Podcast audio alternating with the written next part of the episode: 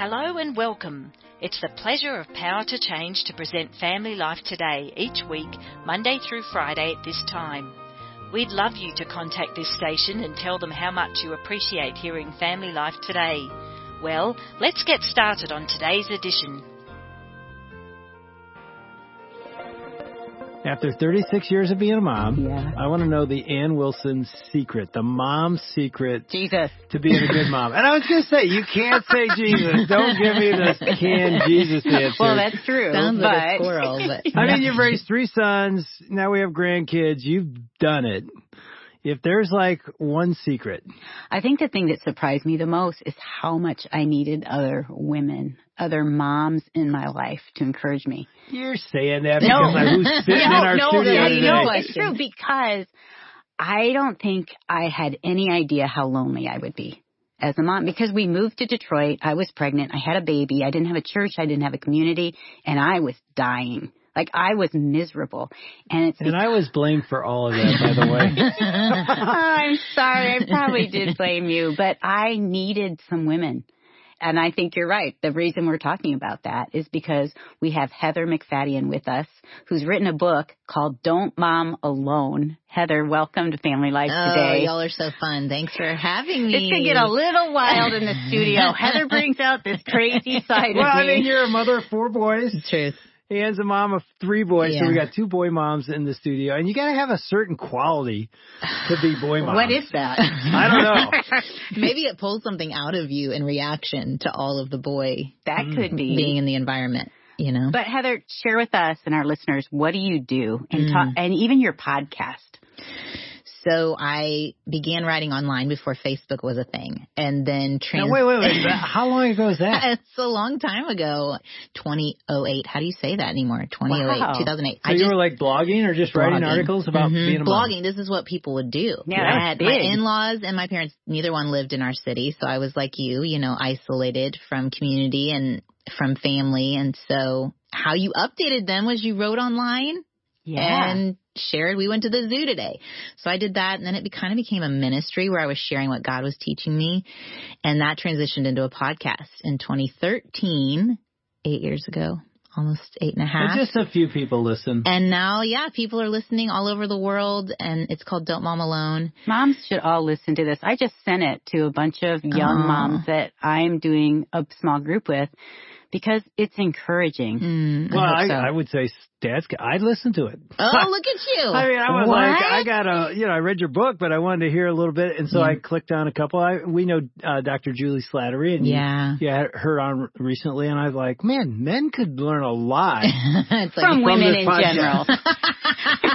Yeah. they get a yeah. I have my uh, few dads Do you? hanging in. Yeah, yeah. We need to get some merch for them. Well, if I Don't asked dad you, alone, yeah. If, if I asked you, like, is there a mom's secret? I know Mm. you obviously are going to talk a little bit about what Ann said that you can't mother alone, but is there something that comes to your mind? It's like, okay, this would be mine. This would be the secret I think moms need to know or understand. Jesus. well, the first third is It is is. about yeah. uh, really honing my relationship with God. I think Mhm. I was stripped of all the tools that had worked up to that point. So I was a good performer in school, did some synchronized swimming. We haven't talked about that, you What? know, right? Wait, wait, wait, wait. You're Yeah. one of those, the arm Oh. comes yeah, yeah, together. yeah. I did that, you know, athletics and if you want to call that, I think it's athletics. is. That's hard. Uh, but just any area of my life, you work hard enough, you put in the time, and you get an A plus and or a gold medal. And in motherhood, it was very humbling. I found very quickly. I think we hadn't even left the hospital with my oldest, and I was in tears of just not knowing what to do. And I had my master's degree in speech language pathology, specializing in zero to three child development and infant feeding. And So- my child struggled with keeping his food in his mouth. He was had reflux so bad. And I'm thinking, I'm supposedly the expert. I have a master's degree in this. I was the one who had a babysitters club as a 13 year old back when the books were popular and had my own handbook on how to babysit. I loved kids, always wanted kids. Was Wait, gonna wait, did you write your own handbook? Oh yeah. Oh, I'm just saying, like, I was all in on the Babysitters Club, and then I couldn't do it. I've hit my wall day one at the hospital, and had to really lean into my faith. Heather, that happened to me. I went out to dinner with my parents with a three month old. And my dad looked at me. He lived in another state. He looked at me. He said, What's happened? Which already made me cry. You're like, what? Because what has happened to you? You know, I probably had food in my eye. I don't even know what was going on. But I said, Dad, and I had been sports my whole life. I said, I could run a marathon. Mm-hmm. And it would be so much easier than this. And he's like, What are you talking about? You have a three month old. You have one child. Like, how hard could this be? Yeah. Exactly. But I think what that does to us as women is it makes us fall on our face before God. There's something beautiful about that and say, God, I can't. What what is it that's so hard? I mean, I mean, I know. That is, that is I- like, the can we man. please pull that? Can you please pull that quote and like start the episode with that because I- that is the best. exactly. Because I'm thinking there are guys like me listening going, seriously, you two are like, it's the hardest thing in the world. We're Like, really? Yeah. Is it that hard? That's because you were faking being asleep at night. Yeah, I did fake being asleep when the kids ran in it. I do think there's a pressure that we put on ourselves. Yeah. And I think that our society puts on us. But we draw connection lines. If there's a school shooting, if there's a, you know, a child goes and becomes a prodigal, everyone starts questioning their parenting Hmm. as if it's an A plus B equals C situation. And while we know as parents we are responsible and we have this ability to steward that well and be intentional and all of that, there it's a wild card. These are humans with sin natures, and God has an ultimate storyline where He may even use that prodigal moment for His greater purpose and plan. Yeah. But when you have that crying baby and you're thinking, I don't know how to make them stop crying, it is a weak point. And there have been many times when I've wanted to be assigned a different ministry. A ministry to moms is not sexy. It's not Hmm. interesting. It's not cool. But I God- think it is. It's cool when you are have needed it or you see the need. Yeah. But I think in the greater realm, it's not a high and lifted up platformer Hmm. interest to a lot of people. And they may even say, well, it's not that hard. Why would you need support? but I think what I've found is if my goal is to reach the world with the gospel, which it is, I believe we've all been given the same calling to go and make disciples, and our assignments are different. And my assignment is in this season, a mom is so ready and willing to receive help outside of herself Yeah. Um, a higher power, a strength, a purpose, and a plan beyond what she can see, and and that eternal perspective helps her. That's where I'm supposed to be, and I feel like it's such a need. And it was MOPS ministry, it was all those ministries that really strengthened my faith. And so, if I can be a piece of that in someone's life, motherhood's a season. We all say that. It was when I was with a group of older women in a knitting group. Jealous. I know you're jealous. A knitting group? Jealous. I'm not jealous, but maybe there are some people. I'm one of those cool kids who gets around and knits with other people. But I'm we not would meet. picturing that with you. we would sit together for hours once a month, and I'm with these women and realizing they have had more years since their kids have left their home than they ever had kids at home. So it, it is a blip on the timeline if you're blessed with a long life, yeah. but it is a really important stage. And And obviously it's an exhausting stage. I mean, it's physically exhausting. Listen to you two just talk about being a mom. Just last week, our uh, youngest son was here with two grandkids. So we had a Oh. three year old and a one year old. We're driving in the minivan. There you go. That just describes. it was a rented minivan. Okay. And guess who's driving? I'm driving. Uh, Okay. the dad, my wait, wait, son wait. is in the passenger seat. So Ann and the two kids and his, their mom Yeah. are all in the Our back. daughter-in-law. And the one year old is screaming for an hour. Blessed little girl. the car seat or whatever didn't work. And it was so Heather. interesting. Here, maybe any woman listener as a mother understands this. The worst place to be in the car is back in the back with the children screaming. And that's why I was And the- driving and my son was in the passenger seat. The whole and and I could see this going on. I was thinking like. This I feel so bad for my daughter-in-law because she feels bad with us. Like, sorry, she won't stop crying. And I'm like, we don't care. But I can see that she's thinking what I used to think when I was in that situation. I know exactly Why am I back here? like, Dave, get back here for a while. well, and, and I was watching or listening and looking in the mirror and noticing that Cody and I are almost oblivious. It's like The there's a wall. Yeah, you know, yeah, it's yeah, like yeah. there's a wall. It's behind us and we can hear it, but we're not a part of it. You moms are in it. It's a That's visceral, why it's so hard. Yeah. yeah, it's a visceral response, and I do think it's it's a God given thing Me too. that when they're screaming in the middle of the night, I want to help. I want to make the screaming stop in a different way than you want to make the screaming stop. I want a child who's content and happy. There's something in me that Mm. wants that. But I think we can't, I can't describe it to a man. And I even think when we were pregnant with our first, my husband didn't even grasp fatherhood until a baby showed up on the scene and he grasped it a little bit. But yeah, for sure, those early months of trying to work through on paper, it seems like my husband and I grew up in the same home. Hmm. Our parents, thankfully, were both married over 50 years. We had each had four kids in our home. So our dads had professional careers, Christian families. So not a lot of conflict from that. But when it came to how are we going to raise this child, the conflict starts coming up. And you don't want a mom alone if you are, do you have a spouse and that you invite your husband into that. But man, do we let them cry it out or not?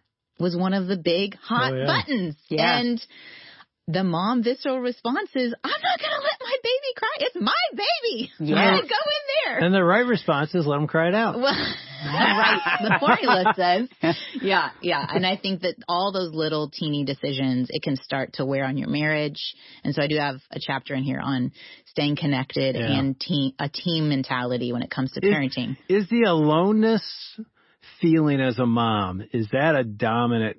Obviously, you have a whole ministry called Don't Mom Alone. Yeah.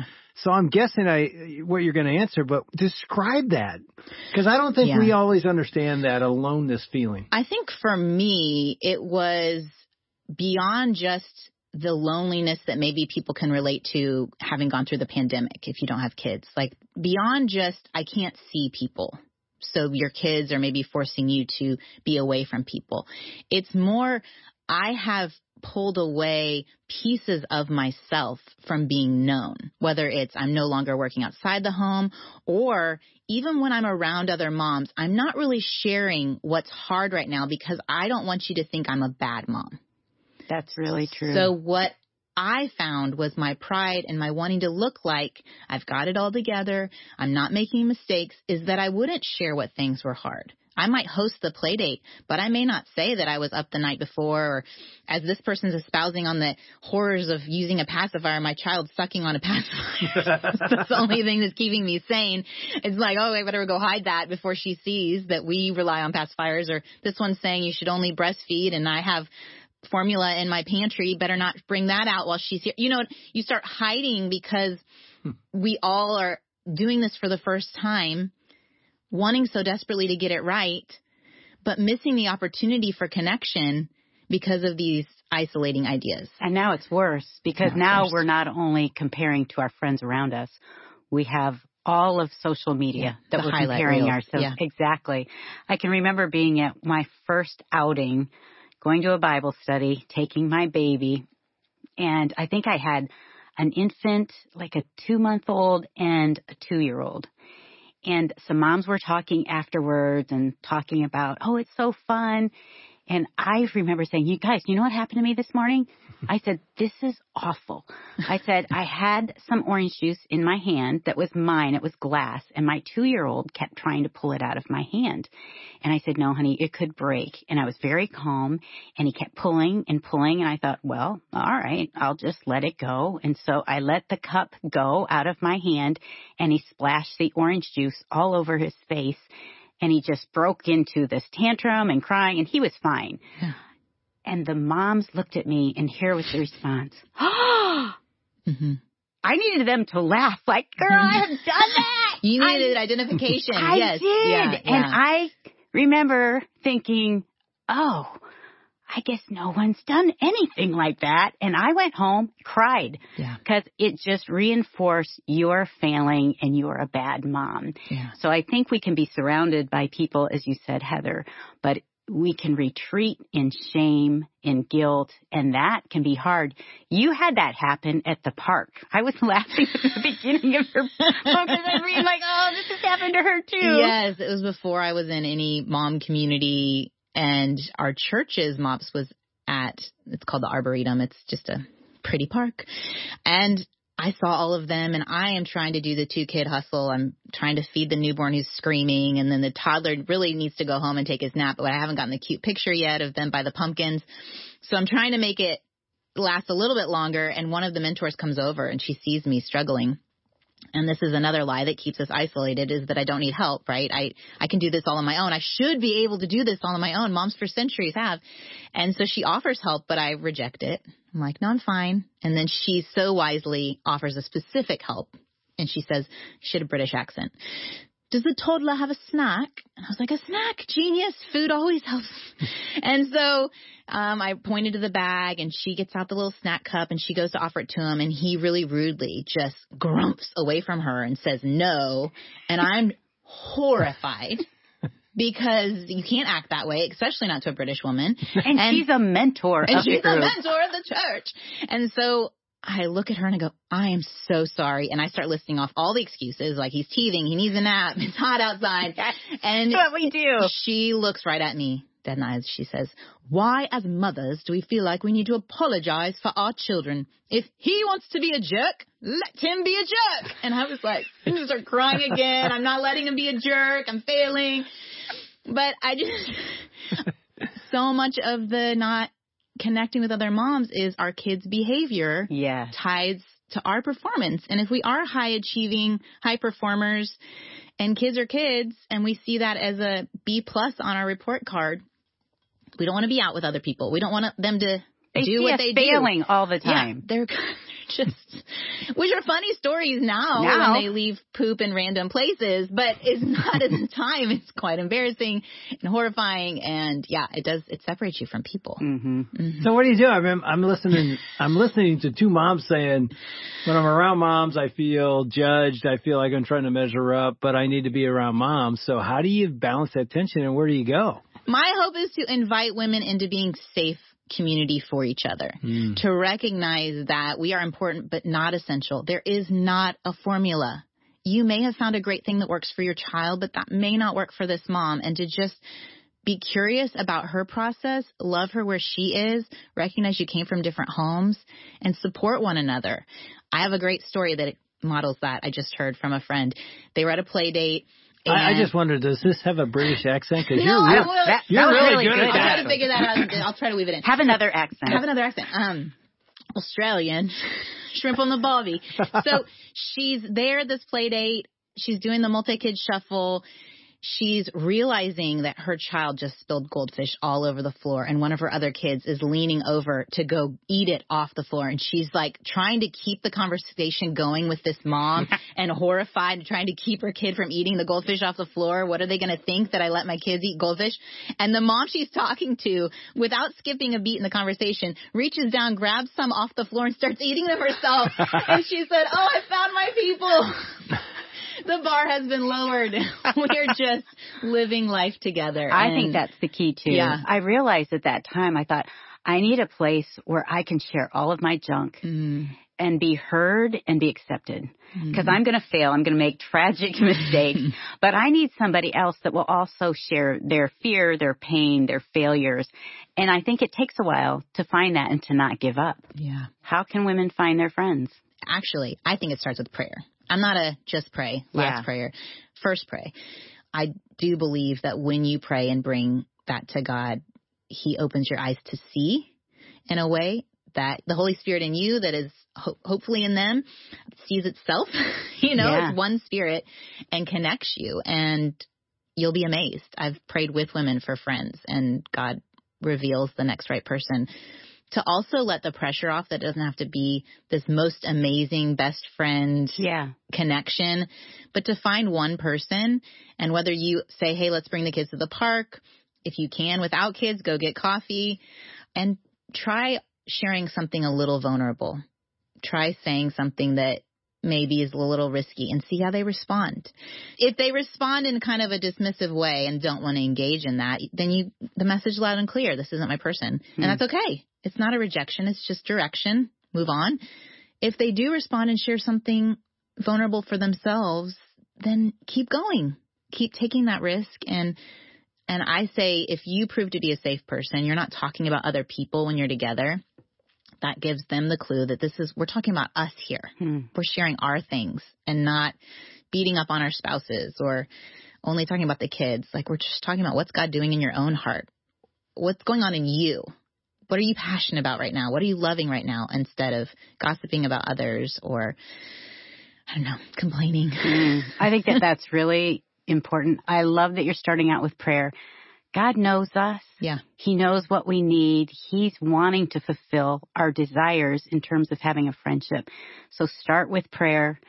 Pray that God would bump you into somebody. And maybe it's several people that bring different things, but I think that's big. But can I just tell our listeners, don't do it alone.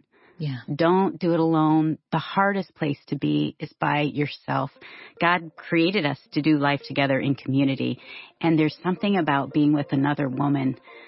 It makes us feel whole. We have God, we have the Holy Spirit, mm-hmm. and we can have a husband, but we also need a friend. Yeah. So I would say pray and seek and pursue those friendships. And I like that.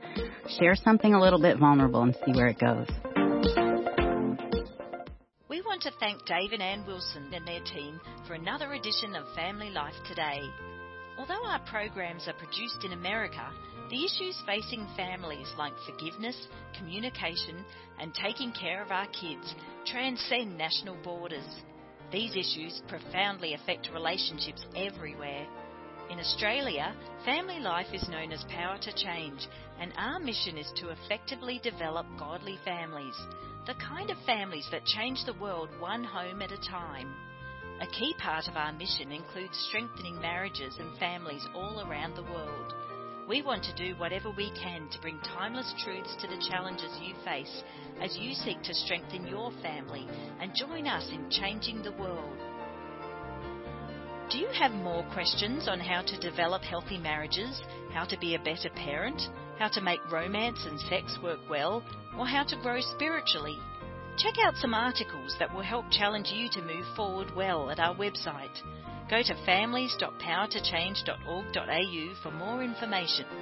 You're invited back tomorrow at the same time for another Family Life Today presented by Power to Change in conjunction with this radio station.